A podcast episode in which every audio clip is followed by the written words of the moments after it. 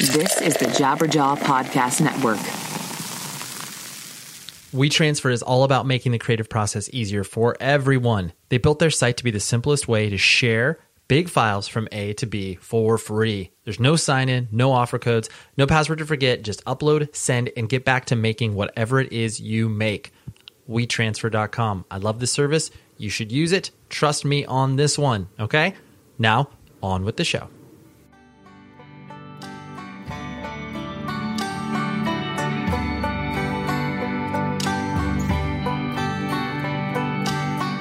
Hello, everybody. Welcome to 100 Words or Less, the podcast, hanging out with me, Ray Harkins, your host, discussing independent music in a wide variety of people who make up this awesome music scene that uh, we call home, right? You call this home, yeah? Well, I, I hope you're having a, a good day because I'm having a good day.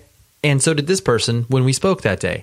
Brianna Hunt. She is the proprietor, main vocalist, songwriter. She's everything uh, uh, for a project called Many Rooms, who are actually label mates of the band that I play in called Taken. And um, I love, I love what she does. I saw her, you'll actually hear this at the top of the interview where I spoke about seeing her at Chain Reaction. And I just, I, I, I liked the EP that she put out previously, but like once I saw her, it all kind of came together in my head and uh, it was it was awesome. And I, I, could not recommend all of her recorded output enough. Like if you're fans of you know Julien Baker, Daughter, all of that sort of really introspective, you know, female fronted stuff, that is you you need to lap this up with a spoon. You need to shower yourself with it. I mean, you know, figuratively speaking, not literally, because that would be uh, that you'd probably hurt yourself, especially if it was vinyl. So, uh, what, what, else do I got? Well, I got to tell you about rockabilia.com. I know you're probably like, yo, Ray, we get it. Rockabilia. Yeah, I understand you're excited about it. But no, I don't think you do. Until you go to the website and until you consume all of their offerings, you are not understanding it. Understanding it? Understanding it. They offer half a million items. They're all officially licensed. Bands get paid. It is the coolest place in the world to get band merch. They ship it out to you super quickly. Their customer service is top notch. I cannot thank them enough for the support of this show. And what you, right there, I'm pointing at you, you need to get 15% off by using the code PC Jabberjaw. 15% off your order.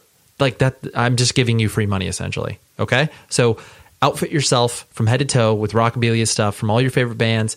And th- that way you'll just, you'll, you'll be in the know. You'll uh, amass a collection of band shirts that uh, is kind of like mine. Because I've got way too many band shirts. But actually, there's no such thing as too many band shirts, right? Okay. So Rockabilia. And uh, what else do I got for you? Uh, this we're we're nearing the end of the focal point of awesome women in music month that this entire May has shown us, and uh, yeah, I'm just I'm, I'm excited. It's always nice to have these themed months come together, and people still are uh, you know excited about those like themed months. And when I'm kind of presenting newer ideas like that. So, well, not newer ideas of themed months, but you you get what I'm saying. Um, I uh, I've, I thank you for asking. I'm doing well myself. Uh, just kind of wrapping up the school year for my son and my wife, and it gets a little hectic and chaotic. And often I don't even like look at shows that are happening in my area until like the week of, and I'm like, oh, that's right, that's right. Converge is coming through with Neurosis.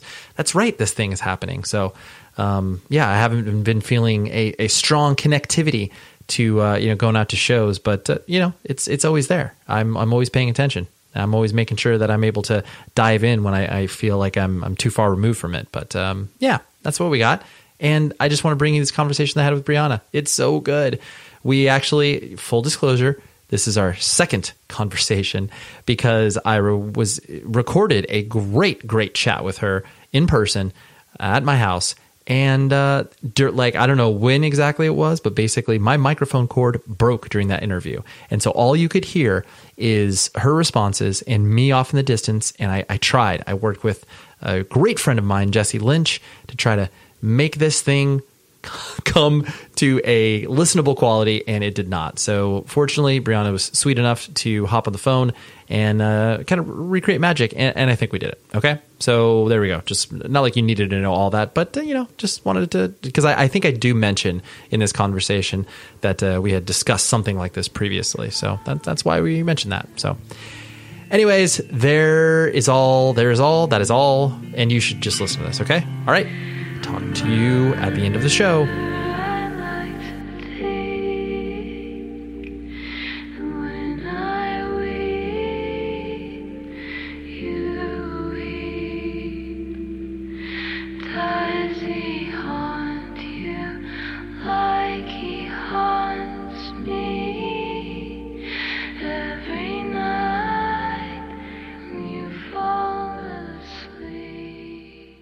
You know, like being being label mates together. I got keyed into you, uh, you know, via your uh, your your bros forever, Tom and Jesse, and uh, then mm-hmm. and I went. I saw you play. Like I had listened to the EP and I thought it was cool, but then it wasn't until when I saw you play at Chain with uh, Tradewind and everything where it kind of like it all kind of came together for me. Where I was like, oh, okay, because I think you know, th- especially in the day and age of you hear a person is a you know singer songwriter whatever that may mean and you're kind of like oh I, I, think I already know that person's story and then watching mm-hmm. watching you get up there was like oh yeah like you're kind of you know you you you come from um, you know the same DIY principles that you know punk and hardcore kind of comes from um, mm-hmm.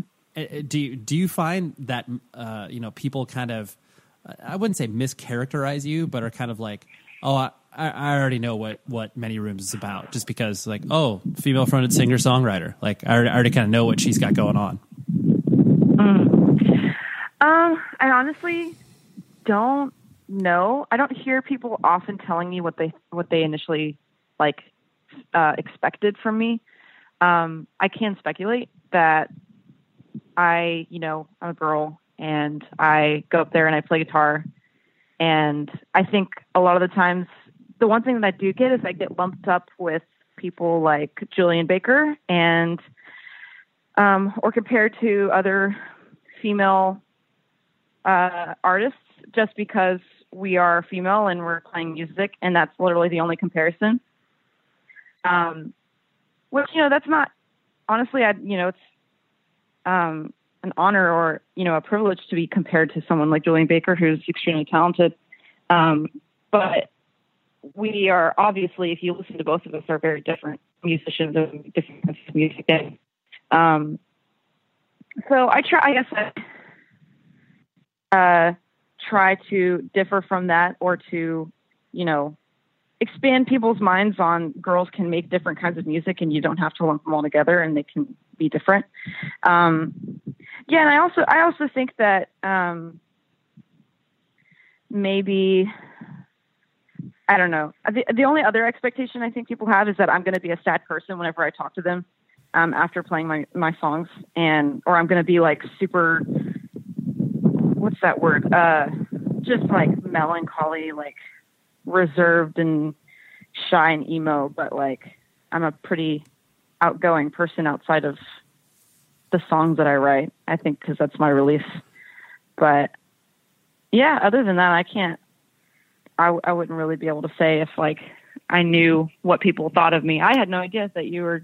Yeah, I didn't know that you were there. First of all, at that show. Yeah. Um, the one at Chain Reaction, right? Yeah, Chain. Yeah. Yeah, I had no idea, but I yeah. think that's cool. I like. I think that I would always want my live performance to be even better than the than the recorded music, and so it's encouraging to hear that it was even cooler live than it was hearing it. Yeah, no, definitely. Because I, I think it is. There's always that you run that risk when you are, you know, a, a, a solo artist and you are performing under a moniker that is not your own, and you know, people will bring baggage to that, you know, because people will be like, you know, there, there's just so much history with that of being like either really, really good or like you know just performative. You know, it's like you know people mm-hmm. putting putting on a character or something like that. You know, um, and I think there's so much baggage with that. So, you know, there's, I think people that do what you do kind of have to shed a lot of preconceived notions more so than you know like a whatever a punk or a hardcore band where people you know they will come with notions but not to the same degree of like oh wow you know yeah here's here's another person that's trying to rip off dashboard confessional or whatever you know yeah yeah yeah for sure and um like we talked about having roots in hardcore um and diy taught me just i thought that it was the norm to you know, be up there and perform in that way where you go and you talk about things that are important to you. Um, I never knew any different. And, you know, cause I go to these shows and I see these angry dudes or frustrated dudes talking about things that they care about and that are important to them. Um, and I always loved that. I always thought that was so important about, I mean, I think that's the, the glue that holds hardcore and, and, and heavy music together is caring, you know, and wanting to see change. And I've always admired that. And I always, and so I think that that really, really influenced my performance and my music. Even though my music sounds nothing like hardcore, it's um, definitely where I came from and definitely influences me. Yeah. Oh no, for sure. I mean, I, I think that's that's kind of even though you stylistically may not have anything to do with that scene in particular it's like you can't help but view the world through that prism even if you don't make music that sounds like that it's like yeah that you know basement diy mentality exists across all different genres of music and it's a different story if you were viewing it from the prism of like oh man i want to be like you know the next beyonce like you know because clearly those yeah. are those are two different targets you know Mm-hmm. but it, it, you know, from you know, getting to know you on our our, our lost conversation, um, you know, you the the musical journey that you've kind of you know had has always seemed to be. Um, uh, I'm sure goal oriented to a certain extent, but you never um, you've never struck me as a person that has like these um, I guess grandiose ambitions of like I want to be this, um, you know, this, and I don't, I don't want to use the word rock star, but that's the first thing that comes to my mind. Um, you know, but like, uh, you know, there, but there are, but there are goals. There are things you want to accomplish. Um, you know, how is that kind of ping ponged around in your head as you, um, you know, navigate the, the weird world of, you know, putting yourself out there? Are you asking like what my goals are? You know, as yeah. musician or as an artist? Yeah, essentially, they're just like you know, you you have ambitions, but you know, they're not ambitions to you know be the next you know whatever. Yeah, like I said, Taylor Swift or something like that. yeah, um, I think since the beginning. I mean, since I was playing shows in Carlsbad, New Mexico, as a 15 year old, my goal has always been to make something honest. Um, and to talk about things that are important to me and kind of address things that people normally don't want to talk about or are afraid to talk about themselves. Um, being transparent about hurt and about suffering and depression and mental illness or um, confusions or doubts. I've always wanted to be able to say, like, you know this this is not something that you alone think about or you alone go through i think a lot of people do and it's important to share in that and to admit it because um, you know there's a lot of fear that drives people away from each other because they don't they're not willing to be transparent and i wanted to i didn't know i mean other than playing music whenever i was younger i didn't know how to communicate that with people it was really hard and I felt like music was the best avenue to communicate something like that. And it worked. And the more that I saw it worked, the more driven I was to do it that way. Um, and so I try to, I get, I get, um, distracted and kind of veered off sometimes, you know, sometimes I get caught up in things that don't matter. Like if I'm going to make enough money, you know, on this tour or if this tour I'm going on uh, is cool enough or like you know if i'm if i'm progressing in the right way or if i'm impressing the right people. And i always have to go back and remind myself why i initially started loving music because if i focus on those things i end up not loving it anymore. And I'll end up, you know, feeling kind of numb towards everything and towards towards my own art and my own career. Um, so I try to remind myself and to stay grateful and humble, um, you know, as to the the initial goal that I had whenever I was a kid, staying the same goal that I have no matter what happens to me, um, because I think that that's the most important aspect of art is to express um, this shared experience that a lot of people can relate to and to remind people that they aren't alone even though that's I hate saying I hate saying like you're not alone. That's like a Yeah, cliche, it kind is, of a right, right. corny statement, but that's I mean that's the best way that I can put it is that I hear a lot of someone hears a song that spoke to them or meant something to them, they say I didn't know that other people went through this, and it's always amazing because a lot of people do, and um, yeah, that's that's always been I guess my my mo is I want to make people feel comforted. Um, the way that other bands and their songs had made me feel comforted, um, especially like with, uh, I think the first time I heard a band do or a, a band that did that to me was As Cities Burn. I heard the song The Widow, or no, no, I heard the song Contact, and it was about um, Cody Bonnette's doubts in God, and I had never heard anybody singing in a song about them not knowing if they believed in God or not, like who were a Christian band and who Christians loved. You know, it was kind of a little wild to do something like that. And I thought it was so almost rebellious and so risky and awesome. And it was something that I was like, I want to be able to do that for people. I want to make people feel uncomfortable, but in a good way, you know? Yeah, no, for sure. It, it definitely because you know I think while you know you get older in the context of you know this independent music scene, you know people are supposed to age out at a certain point, and so like what is cliche to you know people in their you know late twenties, early thirties is not cliche to a fifteen year old. So I think you you know. You, you- Yeah. you because you don't know when that piece of art is going to mean something. And yes, of course, there are cliches and there's repetition of message over time, but it doesn't mean the fact that it's going to not hit a person who is at that juncture in their life of exactly what you're talking about. You know, you don't know how that's going to affect a person. And it's like to you, it may be like, oh yeah, I've already heard that before. This is my like 14th band hearing why they don't like God or why they question their faith. But like, Yeah. but still, the, a 15 year old isn't going to know that or whatever. Mm hmm. 100%. The show is sponsored by BetterHelp.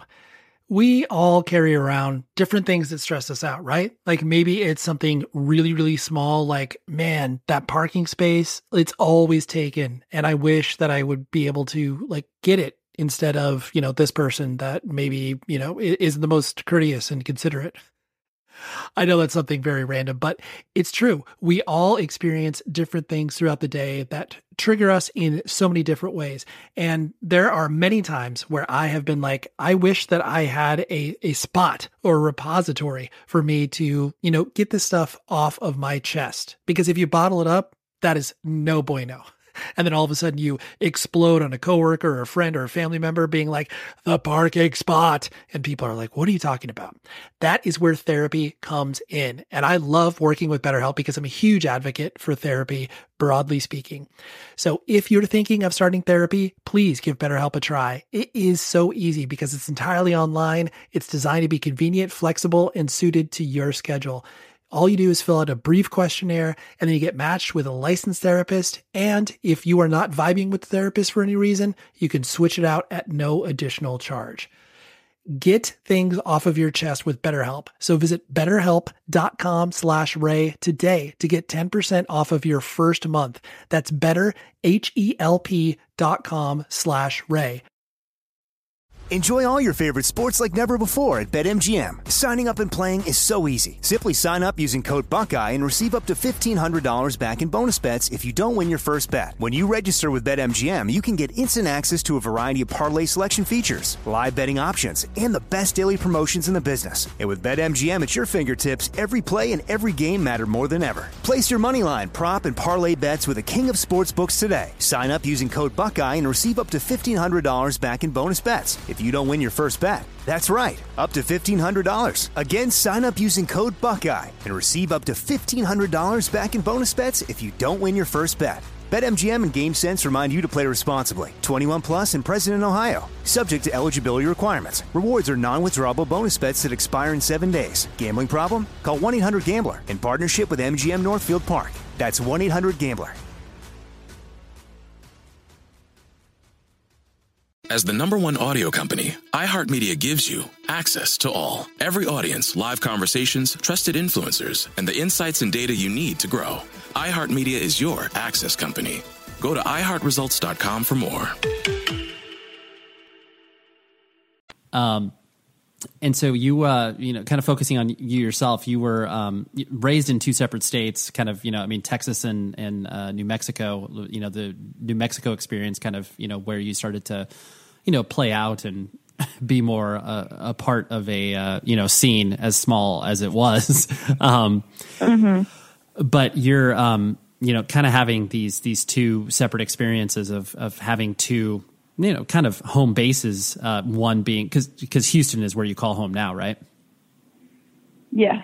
Yeah, and clearly Houston is a you know massive, massive town that has you know culture and nightlife and everything else that uh, you know the town of New Mex- the town of New Mexico did not.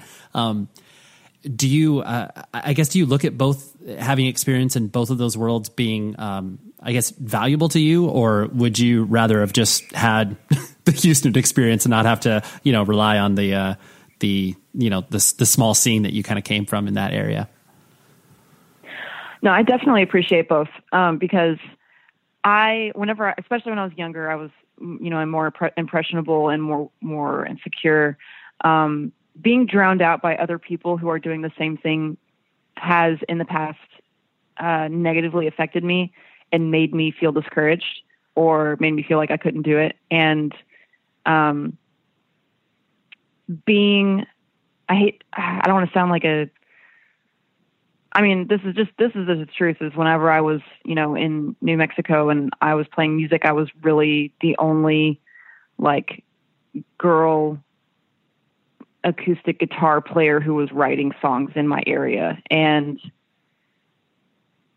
it I I've always had a past of loving to stand out and and be unique, and that made me stand out and be unique, and it was encouraging, and I loved it, um, and it was fun for me. Um, and I'm glad I left. I'm definitely glad I left. If I had stayed, nothing would have happened for me. Um, but it was good to start my roots there because I could be confident in myself a little bit and in what I do um, because people liked it. And if I had lived in Houston trying to do that, I would have seen so many other bands and artists trying to do it. And I think I would have felt drowned out and overwhelmed. And I would have, I don't know if I would have given up, but it would have, I wouldn't have been as motivated. Um, I think I would have been influenced by other people telling me how things are supposed to be and how I'm supposed to be an artist that I would have listened to them and not just done what I wanted, which is what I did whenever I lived in New Mexico. Um, and I think that that was a good place to start, which which is you know knowing what I want and knowing how I want it, how I want to get it, and you know staying true to that. Um, because I think that that's the only reason that things have worked out so far is by me saying no, I'm going to do what I think is best, not what other people tell me is best. You know. Uh, no, I think that's a So that's, definitely good. Yeah, no, I really like how you laid that out. Just because I, I do think that uh, the notion of existing, you know, existing within some structure uh, of a, of a scene, you know, is helpful because there are more options and more places to play, and you know, bands and whatever. But there is that sort of you know, big fish, small pond scenario of like, oh yeah, like there's less people doing this thing, so you know, good or bad, like I'll, I'm just able to kind of put myself out there um, you know, warts and all, where people can can you know look at it and be like, oh, well, that that's cool just because she's doing it, you know, as, mm-hmm. as opposed to yeah, other people where it's like, oh yeah, well, there's these other seven people are doing a similar thing to you, so I only like these three, and the other four kind of fall by the wayside or whatever. Yeah. yeah.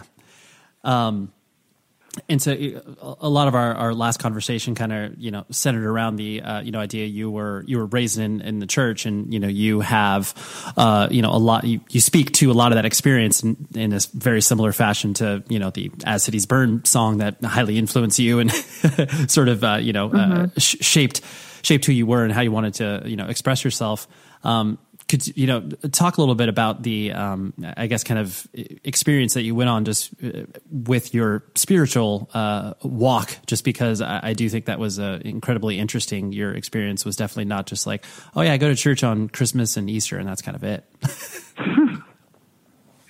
yeah, so I grew up in uh, I like I you know grew up in Houston before I moved to New Mexico until I was ten, um, and my mom had just become a believer maybe like five five years before I was born, or five years into when I was born, and so we were we were going to church all the time, like three or four times a week.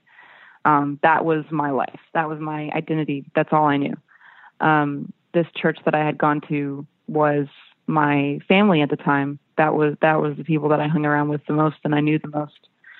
And um, so I was raised to believe this certain set of denominational beliefs that this church believed, even though they, they call themselves non-denominational. Every every church, whether or not they say that they are, they are some kind of faction or denomination of Christianity. Um, you can't help it, and I understand that. But um, so I kind of I don't know if people instilled this into me more than I instilled it into myself, but I grew up believing that if I did all the right things the right ways, then I would be glorified and good and loved by God. And if I did things the wrong way, then I would be punished or looked down on or made to feel guilty or shameful. Um, so I lived that way. I lived trying so hard to do things the right way and then making mistakes, feeling terrible about myself um, and then having to like reconcile with God every single time that I did something wrong. Um, so when I was in high school, I was kind of an asshole. Like I thought I was better than everyone else. Um, I expected everybody to meet my standards if they said that they were a Christian. Um, and it didn't, obviously, because my standards were supposedly perfect. And so i would be disappointed in people a lot and i would look down on them. And um i alienated myself in high school honestly. I think that sometimes i think like i wish i had had more friends. And i i made myself believe that i was uh bullied or uh like seen as bad by other kids but i made myself that way. It was like self-fulfilling prophecy if you expect you know, somebody to think that you're not cool, then you're going to act like you're not cool. um, but yeah, it was, I was huge asshole. Um, you know, I didn't party and I didn't have sex before marriage and I didn't, um, cuss and I went to church. And so I thought I was cool and good. Um, but the older that I got, and especially out of, after getting out of high school, um, the more mistakes I made, and the more it humbled me. Um, especially when I was 18, I kind of did every single thing that I told myself I would never do, and that was a really humbling time because I was like, "Well, wait, I'm, I'm a, I'm a human being, like, and." You know, I still feel like I want love and I deserve love. I don't think that me doing all of these things makes me any any less I don't know. It doesn't it doesn't make me le- like less worthy of love or you know a chance to change or to try again. Um, and it kind of opened my eyes towards people that I had judged previously and understanding that people are just people and they make mistakes and that does not like identi- that doesn't identify them. It's not it's not them. Um, everything comes from a place of hurt, really. So, anyways, um, that was like it was like a slow change over a few years of, and I had moved around after leaving college and moved to Nashville, um, and moved to Columbus, and um, you know, being in different cultures definitely changed my perspective, and seeing different people's lives and seeing different people's hurts changed my perspective instead of being in this bubble of seeing the same thing all the time. And I started learning how much I was hurt and um, controlled by that church that I had gone to. Um, that I was supposed to supposedly, you know, be perfect and and not show that I was struggling at all, um, or I'd be like given some kind of church punishment um, or or discipline and told that you know unless you do this right, then you can't come back. And the more the older I got, the more whack I started to think it was, and I was slowly asking myself questions over the years about things that you know confused me about religion, about Christianity. Um, obviously, all of the stuff politically that's been going on has helped me to see how certain Christians view other people, and I thought that that wasn't cool at all. Um, that was really frustrating, and you know, I'm sitting here thinking like all of these Christians are saying that they're right and this is an idea that I used to believe as well. But what if I'm not right? Like, who am I to think that just because I've been raised to believe this thing, it means it's right? There are so there are billions of people in the world, and everybody has their own beliefs. Like, what are the the chances that I'm right out of all of these billions of people? Um, and I think that started me on a path of questioning and self doubt and um, doubt in the religion more more so than anything else. And um, I think the the peak of that doubt was when I was in, uh, on tour with Tradewind um, in July of 2016. That was when uh, I was with Tom and Jesse, and you know them. They're very strongly against religion and very very vocally against it. And so they would be asking me questions and challenging me and you know making me look at myself. And it was really wearing me down. Like that tour was probably the best tour I've ever been on but also like mentally really wore me down because I was starting to think like what if I'm wrong about everything and God's just not real? I don't know what I'm going to do. Like because this has been my identity my whole life. And all of a sudden it's in one two week tour it's being stripped down and burned away. And i don't know what to do with myself. I don't know who i am outside of it. Um, but it last it was a very short time that that i guess lasted that time of doubt. Um, and i we were driving to california from arizona and i've told the story multiple times but it's my favorite. Um, I mean, the, the drive from Arizona to California is gorgeous, and it was even more gorgeous because we were driving as the sun was rising and all those hills.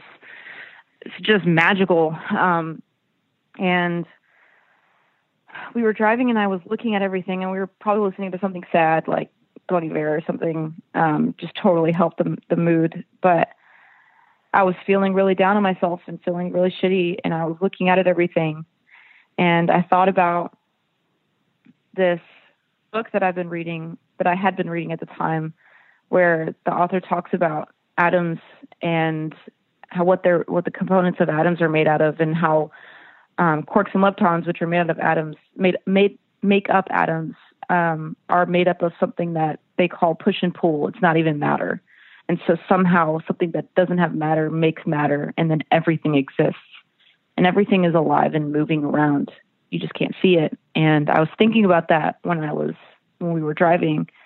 I was looking at everything and thinking and feeling about how alive it all is. And I just had some spiritual experience where it was an overwhelming sort of joy. And in my head, I thought to myself, you know, all the things that I had believed previously might fundamentally, you know, about who God is might have been wrong and I might not know my whole life, you know, the answers to all of my questions, but I know that that God is real there is a God because of this experience that I just had and remembering all of the experiences that I had had previously in my life that had shown me that God was around um, and that He was present and that He cared. And it was such a freeing thing because all of a sudden, like my religion, it's like um, my friend explained this to me and it was really cool. Um, he talks about how you your religion or your life of religion is like this house that your everyone has built up for you your whole life and then there comes a point in your life where you have to burn it down and whatever is left over that stayed through the fire is what you keep and take with you when you build up your own house for yourself and that was like the moment of everything being completely burnt down and i had this one glimmer of like a spark and it was god and it was who god really was to me and suddenly i'm not being held down by these expectations or by these rules on how things are supposed to be. I just believe that this God is good and that He loves me and wants me to love His people. Um, and it was so much easier to do that after there was no more judgment left in me to just care for people.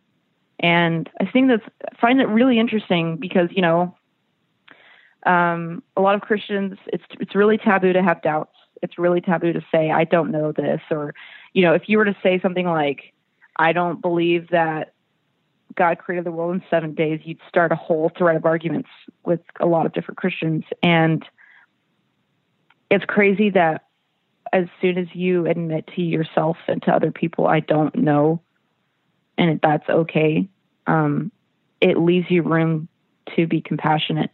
And it left me a lot of room to be compassionate. And so that's kind of where my faith is now is i believe this and i believe it more than i ever have in my entire life. But suddenly i don't have these judgments and i'm not going to push it on anyone but i am going to tell them you know this is what happened to me and this is my story and this is you know why i write these songs in this record um, because it was so pivotal for my change in my life and in finding health for myself. Um, no, it's really yeah. So that's yeah. No, it's I, I really like that because I mean it's a um, there's there's never you know I mean even though all our lives are linear from a time perspective, there's never um, you know an easy uh, buttoned up story for people when they're they're going through all of those those moments, but um, when, mm-hmm. But like you say, everybody has to go through those moments of you know reconciliation um, on what it is they actually believe, and I you know I, I appreciate your you laying out the the path that you know you took to where you're at now, and you arguably where you know you're going to be at a different place in the next you know five years or ten years or whatever. Um, you know, it'll hopefully resemble what it is that you're into right now, but you know, no one can tell. But I think that mm-hmm. so many people struggle with that idea because um, you know there there there there are no answers. Every everybody has no yeah. idea. Everybody has no idea what they're doing. Um, they take their best guests and they uh, take a you know tentative foot forward, but um, I think that, like you said, coming at it from a place of, of love rather than judgment is, um, you know, originally how it uh, how it all kind of came about in the first place. You know, it's not mm-hmm. it's not one hundred percent. Yeah, yeah. No, that's that that's really cool, and it's cool too because uh, you know I think it it comes through in the, the, the music that uh, you know you create as well, um, where you know it clearly it's it's coming from a you know a, a fragile and vulnerable place, and I think in turn uh, you know, the more people that uh, you know look into who you are as a person, um, can't help but you know draw those connective tissue lines into the fact that it's like, oh yeah, like maybe this is something I should consider. Like n- not not saying that you're convincing people to, to to to think to you know think one way or the other, but just to at least consider that component of their life. You know. Hmm. Yeah, and that's all I you know that's all I could ask is that not that people, you know, adhere to whatever I believe or to tell me I'm right, but to just, you know, think and to be self-aware and to to consider, you know, what it, what in their lives that they should be looking at and, and questioning and changing. Um, I used to want to be like a like a missionary type musician where I, you know, was spreading the gospel of Jesus to people and um, obviously I still I still like hold that root in me, but it's less evangelical. It's less like in people's face, you know, this is right and you're wrong. It's more of a hey, you know, like if you've been questioning this, I have also been questioning it and it's okay to question. It's okay to say I don't know. And you know, everything is done in your own time and your own process.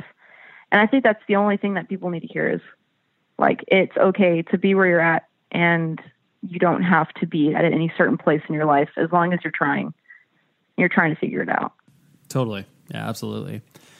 Um, and, and, so, you know, as you were kind of, um, you know, putting together uh, what you were going to do, you know, musically and experimenting in, in, you know, different areas and what have you, you know, once you started to, uh, you know, play out and to, you know, play shows under the moniker Many Rooms, um, did, did you have to struggle whether or not you wanted to like call yourself by your name or like have a, have a quote unquote band name or was that easy? Like, oh, I, I don't want to call it myself.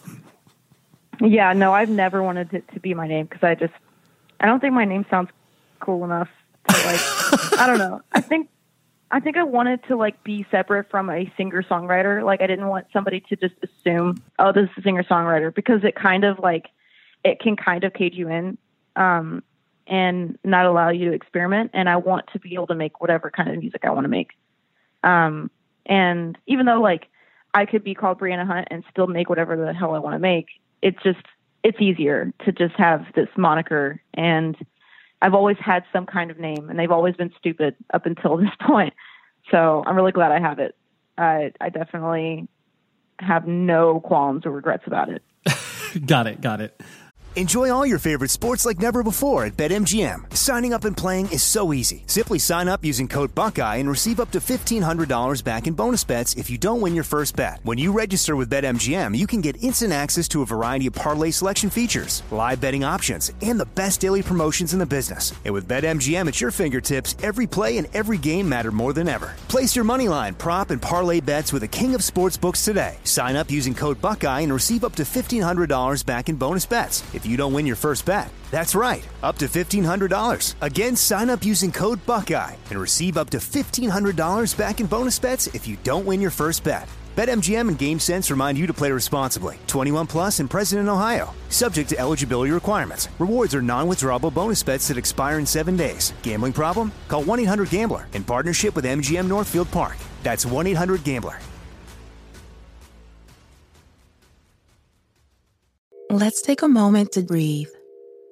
Deep inhale. Extend your spine.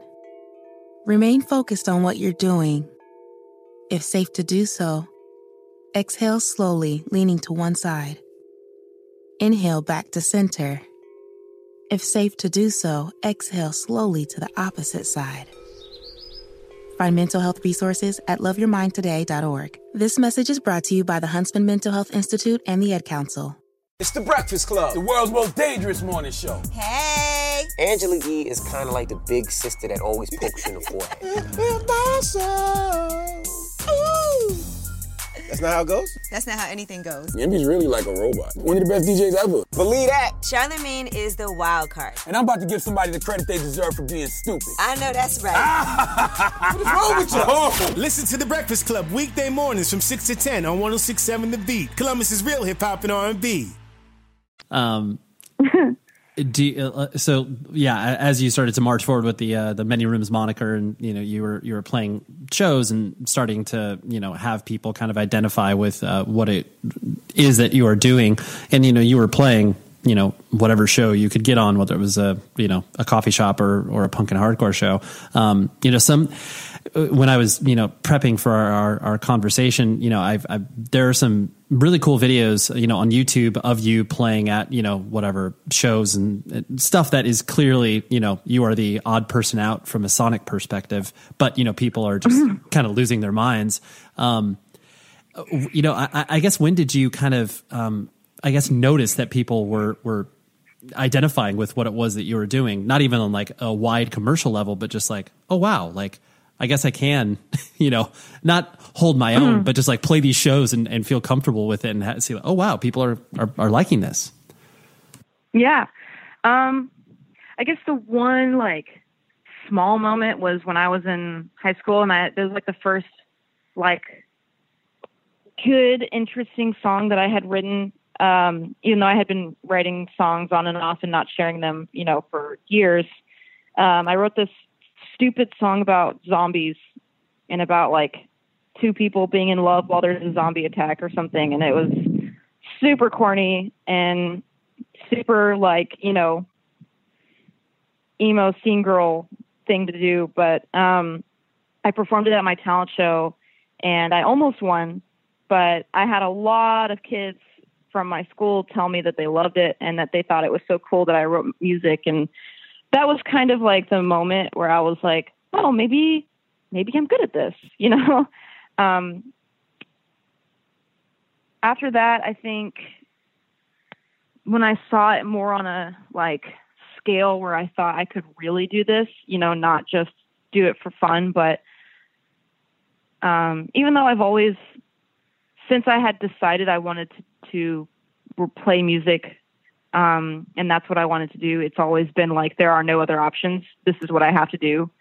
Um, but when I when I started seeing that maybe it might actually work out was when I had already had the EP um, under a different moniker, and it wasn't released through other people.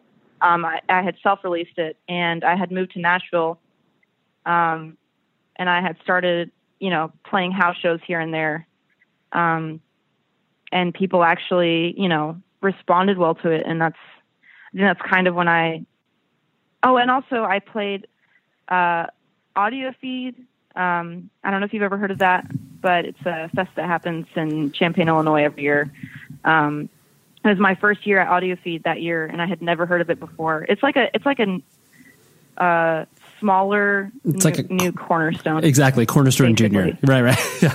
Yeah, yeah, for sure. And um, I went and I played like an impromptu set, and a lot of people watched, and um, a lot of people talked about it afterwards. And I got asked to play more shows and I got asked to do tours after that. And so that was when I was like, okay, like this is what I'm going to do.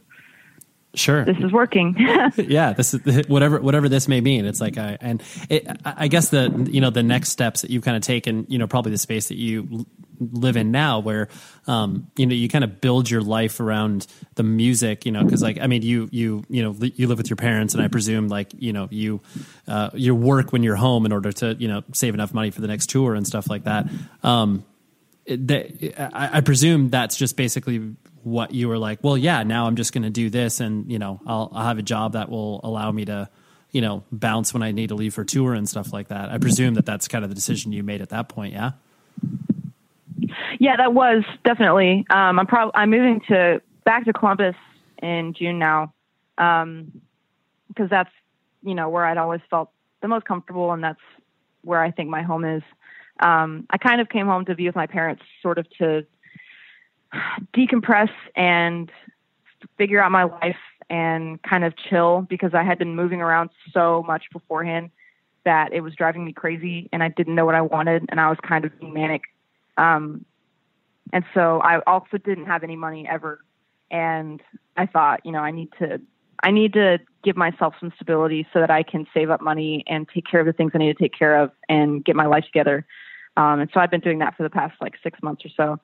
Um, but the the whole plan was to eventually be able to make enough money to support myself to where I could move back to Columbus and live a life as an adult and also be able to pursue music. But for sure, when I go back to Columbus, I'm going to find a job and, you know, in between tours work so that I can keep touring. Um, but it's getting more and more to the place where um, I tour a lot. I've been touring a lot, like the past in February, March, February, March, and April. I was on tour. Um, I hope you can't hear that. That would suck. Um, and hold on one sec. No problem. I totally forgot where I was at. Um,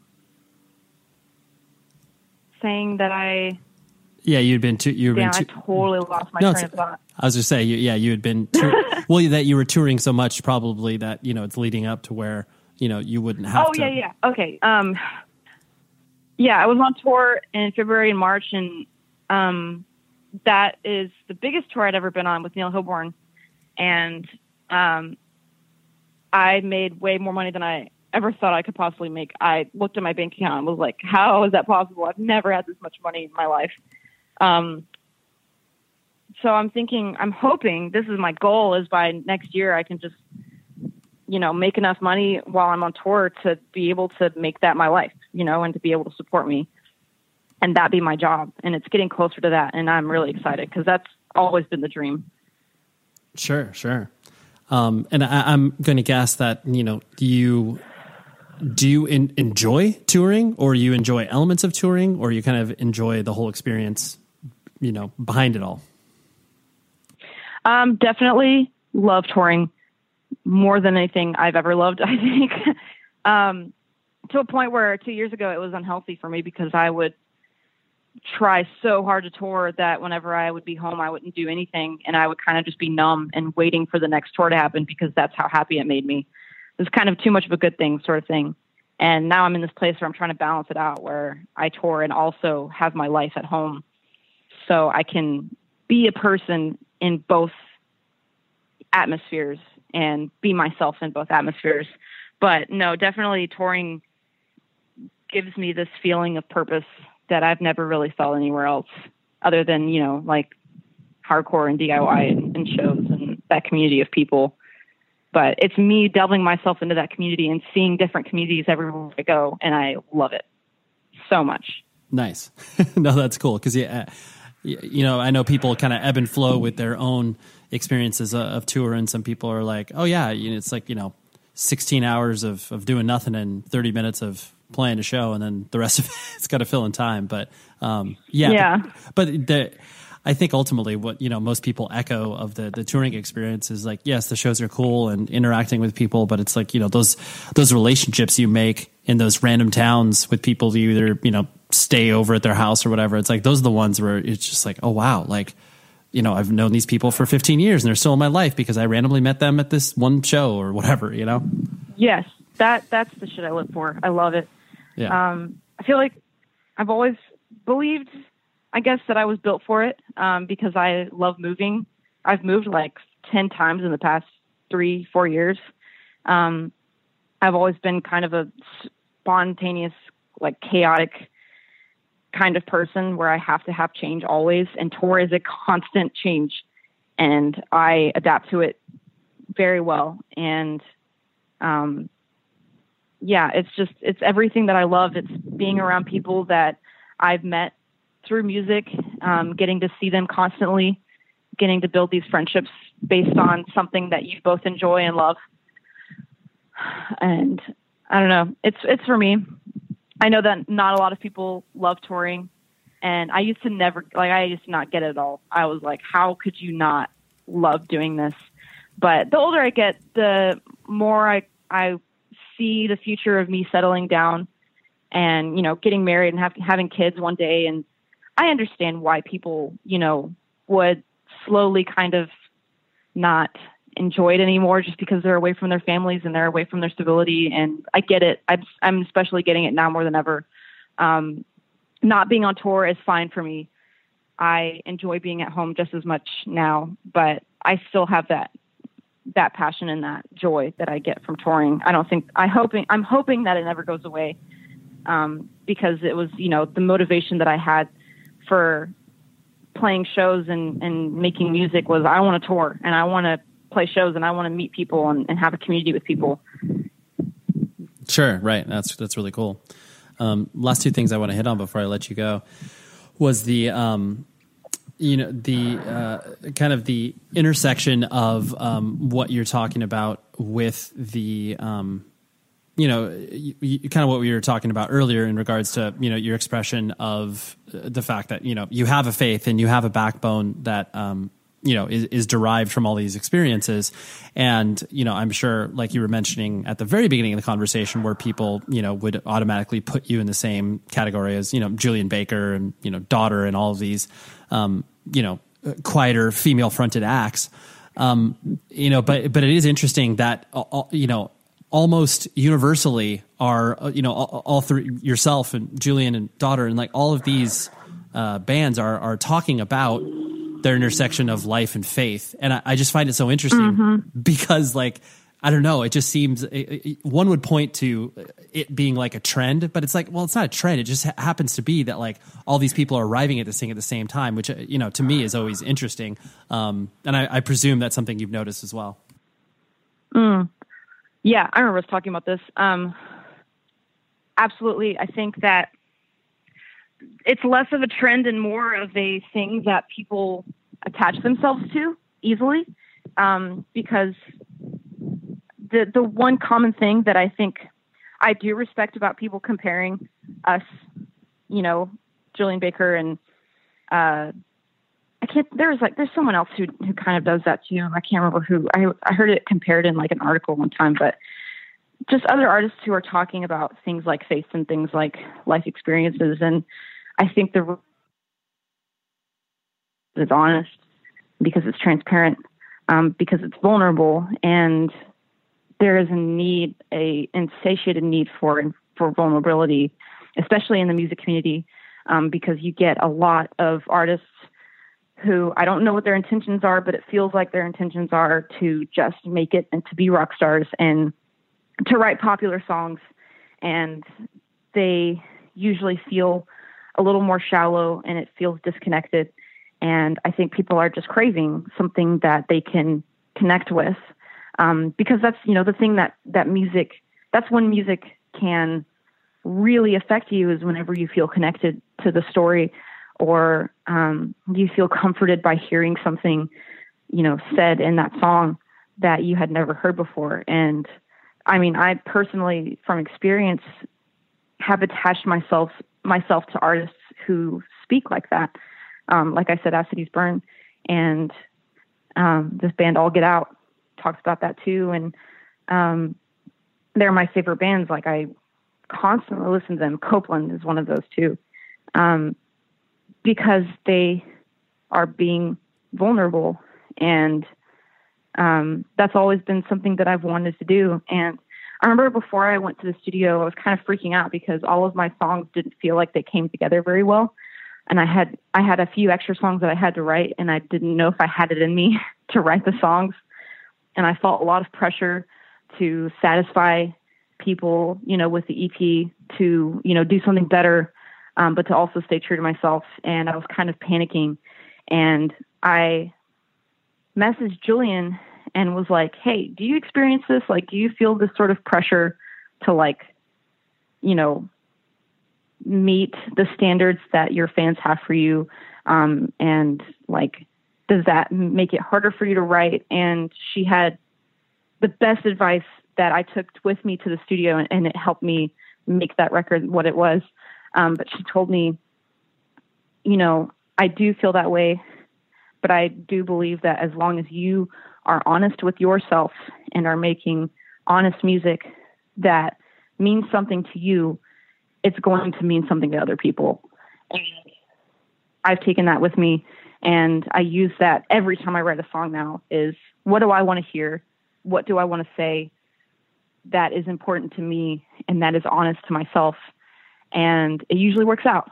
And I think that that's you know that's what Julien is doing is she's being honest, and I think that's what daughter does is they're being honest, and Copeland they're being honest, and that really generates a love for people like that because it's honesty, and there's not a lot of that in the world.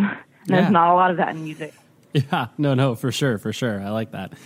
Um, and the the last thing that I want to hit on was uh, uh, something I find, um, you know, it, it's it's a, an unintended consequence of, of putting your art there, out in the world. But you know, anytime a person is talking about their own, um, you know, emotional struggles and you know trials and tribulations of their own life, and you know they're in a band and they they express it to the world, and then you know the people that go to the shows give feedback and they, it's this really you know intense relationship that is created um, and i know that you know you you you know probably lie somewhere in between the you know uh, the introvert and extrovert where it's like you can you know kind of adapt to both situations but when people are coming at you with pretty intense experiences of them listening to your music and being you know affected in really deep ways, and then echoing it back to you.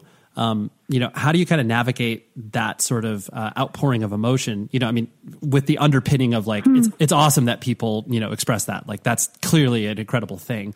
Um, but you know, but but uh, on the flip side, it also is, um, you know, like it, it is tasking in certain respects of just like, oh, okay, I like I was I, I kind of came here to like play a show and yes, experience cool stuff with you, but like, you know, I wasn't anticipating this thing happening or whatever. Which you know, like I said, unintended consequence. But you know, how how have you been? Mhm. How have you tried to like navigate that? Because it's a it's a tough tough scenario. Yeah, it really is tough because you know you're in this setting where, um, you know, it usually happens at a merch table or something, and there are other kids waiting to talk or something, and you want to. I want to be, you know, as in, attentive to them as possible and pay attention and show my appreciation because all I can think about is how I used to do that. I used to, you know, go watch a band play and it meant something to me, and I felt compelled to tell them, you know, this means so much to me and this is why.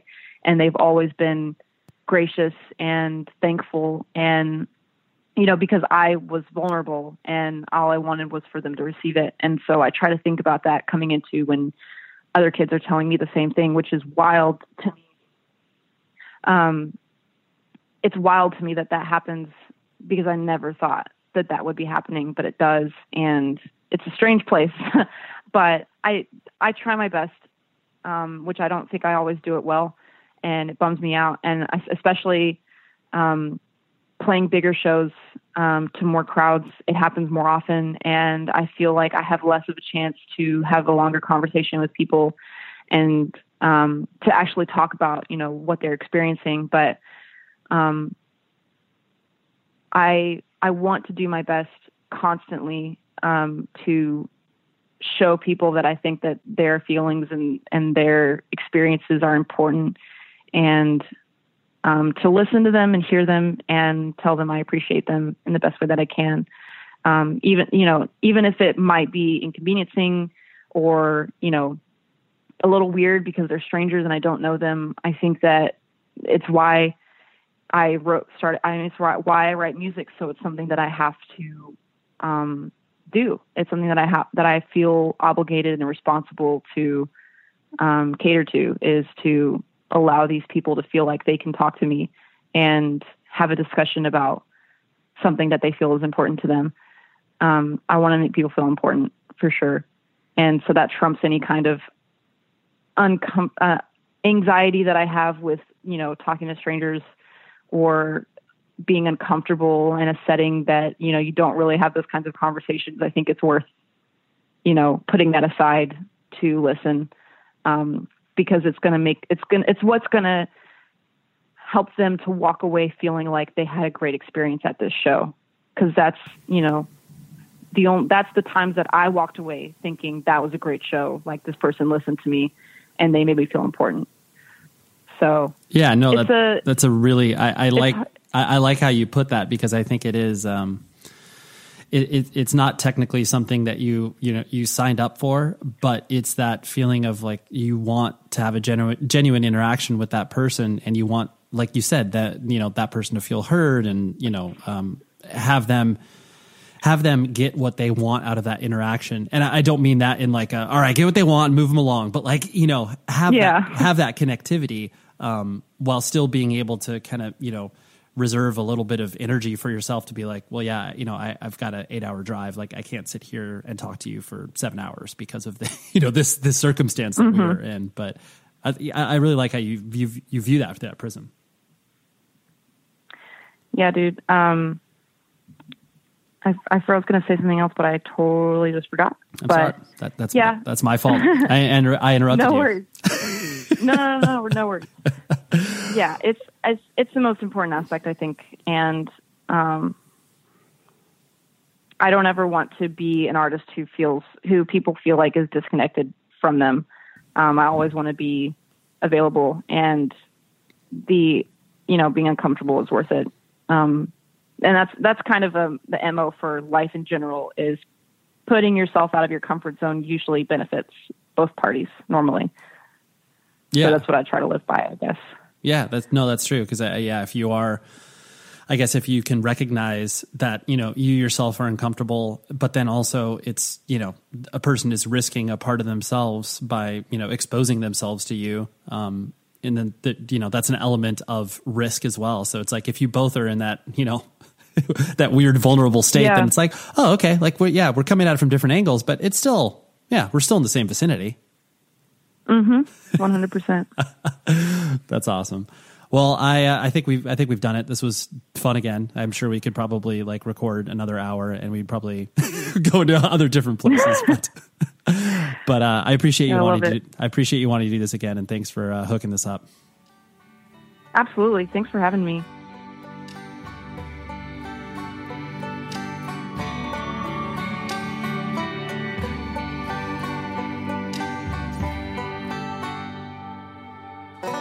Yeah, yeah, yeah. That was awesome. Thank you very much, Brianna, for hanging out. Or Brianna, Brianna. You know, I, I just didn't even say her name, and that's sad. But uh, many rooms. That is what you need to pay attention to. And uh, it was a great chat. Hopefully, you uh, found found some enjoyable tidbits in there, right? Because that's why you come to this uh, this show to get those enjoyable tidbits, right?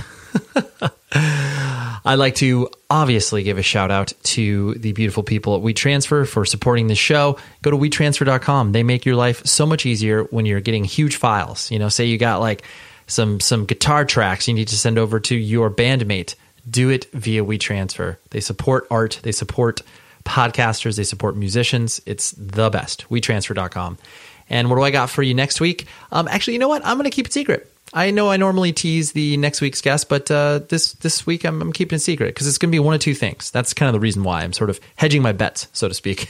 I don't know. I don't want to reveal something until it comes uh, comes to fruition. So that's what we got. But I even have just unbelievable guests in June. So much great conversation I've recorded already from people I'm uh, yeah becoming friends with, and it's it's great. I like it. That's why this podcast is so much fun. Anyways, that's all. And uh, please be safe, everybody, right? Be safe. Have a safe Memorial Day weekend. Don't do anything too crazy and just uh, maybe relax a little bit, right? Take, take it easy. All right. I'll talk to you later. You've been listening to the Jabberjaw Podcast Network, jabberjawmedia.com. Shh.